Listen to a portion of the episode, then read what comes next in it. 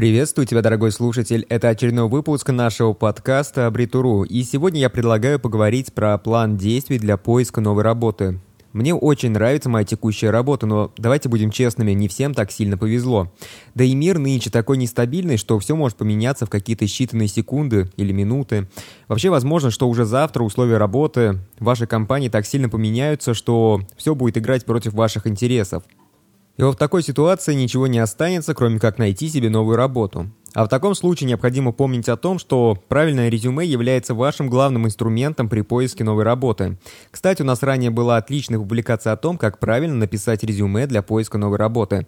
Заострять на этом внимание не будем, так как если кому-то интересно, то они могут почитать нашу статью. Ссылочку я оставлю в описании подкаста.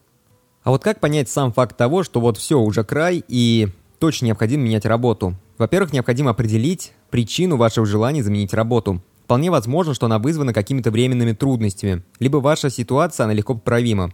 Предположим, что последнее время у вас существенно прибавилась нагрузка, но при этом никак не прибавилась оплата труда. Вполне возможно, что в этом случае вам необходимо поговорить насчет этой ситуации с вашим начальством. Но предварительно обязательно подумайте максимально хорошо о том, какое развитие событий вас устроит. Например, возможность делегировать часть ваших задач менее загруженным коллегам. Или повышение оплаты труда. Бездействие руководства с вашим последующим увольнением по собственному желанию. Все три вот эти развития событий имеют место быть в данной ситуации.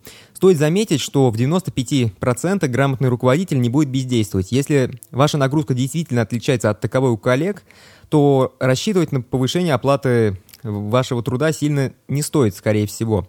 Ведь наиболее актуальным здесь будет именно тот самый первый вариант, когда часть вашей нагрузки распределят по другим сотрудникам. Хотя по факту причины для увольнения могут быть и другими. Бывает полностью обратная ситуация. Когда вы уже все изучили на своем рабочем месте и слишком быстро справляетесь со всеми обязанностями. В результате получается так, что большинство своего рабочего времени вы бездействуете. В целом я тут не вижу причин грустить. Разумеется, что очень обидно, когда нет возможности продвигаться по карьерной лестнице, но уже сейчас у вас есть возможность заниматься собственными проектами в свое рабочее время. И это прекрасно. В данной ситуации намного больше плюсов, чем минусов, если об этом подумать немного глубже. Ну и разумеется, есть всегда такие ситуации, когда уже совсем крайне трудно, либо совершенно невозможно что-то поправить. Например, если ваша работа стала вредить вашему физическому или психологическому здоровью. Например, работа в шахтах может серьезно повлиять на здоровье, а условия работы очень достаточно сильно давят на психику человека. Работа педагогом может тоже серьезно давить на психику, если вы все слишком близко воспринимаете то, наверное, лучше покинуть это место работы. А что тут вообще можно изменить? Да ничего, ибо специфика работы такая. Шахтер не может работать, не спускаясь в шахту. Если вам это подходит, то работайте. Если вам это не подходит, то просто найдите себе другую работу. И вот, кстати, почему я упомянул про педагога? Именно от того, что раньше я работал педагогом, и вот после определенного момента я понял, что увольнение является единственным верным решением, и что я больше никогда в жизни не вернусь к этому. Я про это писал тоже статью, и прочитать про это можно в статье, почему я больше никогда не буду работать педагогом. Ссылочку я тоже оставлю в описании подкаста. Итак, переходим к плану действий. Если вы твердо приняли решение, что так дальше продолжаться не может, и вы хотите найти другую работу, то вот вам пошаговый план действий. Пункт первый. Не озвучивайте сразу свое желание коллегам и вашему руководству, ведь это может повлиять на ваши последние выплаты. Пункт второй процессе дорабатывания последнего месяца определите все свои сильные и слабые стороны. С чем вы лучше всего справляетесь на текущей работе? Какие из навыков вы могли бы применить на своем новом месте работы? Пункт третий. Определите для себя критерии выбора нового места работы. Например, это может быть близость офиса к вашему дому, оплата труда или перспективы карьерного роста и многие другие факторы. Пункт четвертый. Сформулируйте максимально большой список подходящих вакансий, которые подходят под ваши критерии и требования. Пункт пятый. Убедитесь в том, что у вас есть финансовая подушка, которой точно хватит минимум на 3 месяца скромной жизни.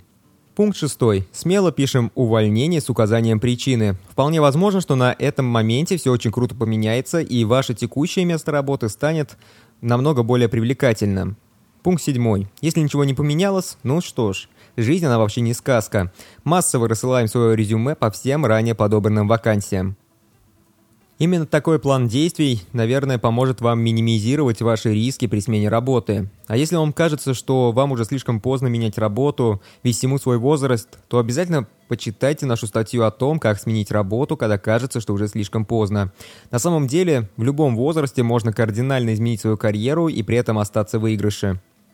А на этом все. Вот такой вот небольшой подкаст получился. Надеюсь, что вам понравился. Если вам понравился, то обязательно поставьте лайки и сделайте репост, если у вас есть такая возможность. Ну а если вы слышите это и еще не являетесь подписчиком нашей группы, то обязательно подписывайтесь, подписывайтесь, потому что дальше нас ждет еще больше интересных тем.